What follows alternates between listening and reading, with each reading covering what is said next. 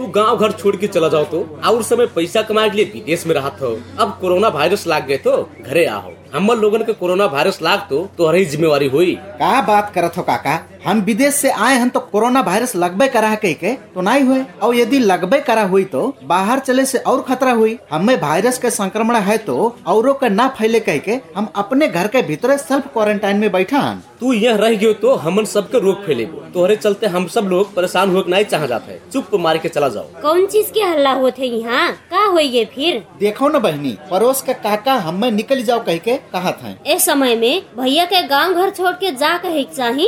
का कहा था काका? ठीक तो कही था तू चुप मार के चली जाओ। यहाँ रही है तो सबके कोरोना वायरस फैले है। आपके जैसा जाने बुझे वाला मन मनई आपके बेटे और बिटिया विदेश से आजकल आए हुई है तो का उन सबके घरे छोड़ के जा कहा जात रहा गए?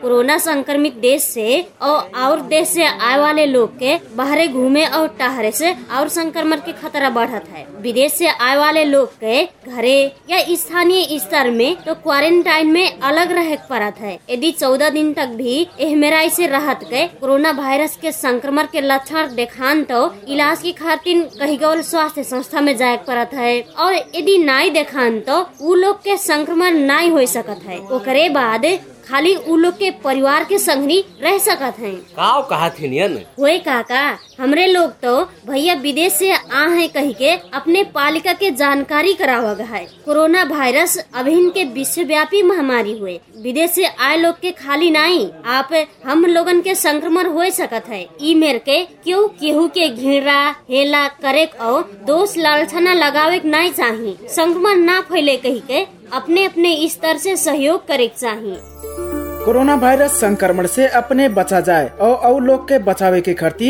सामाजिक दूरी कायम करा जाए सामाजिक भेदभाव बंद करा जाए ना परेशान हो जाए सचेत और सतर्क रहा जाए राष्ट्रिय स्वास्थ्य शिक्षा सूचना तथा संचार केन्द्र युएसएआइडी र सुआहारा। भन्छिनामा परिवारकै स्वास्थ्यका लागि।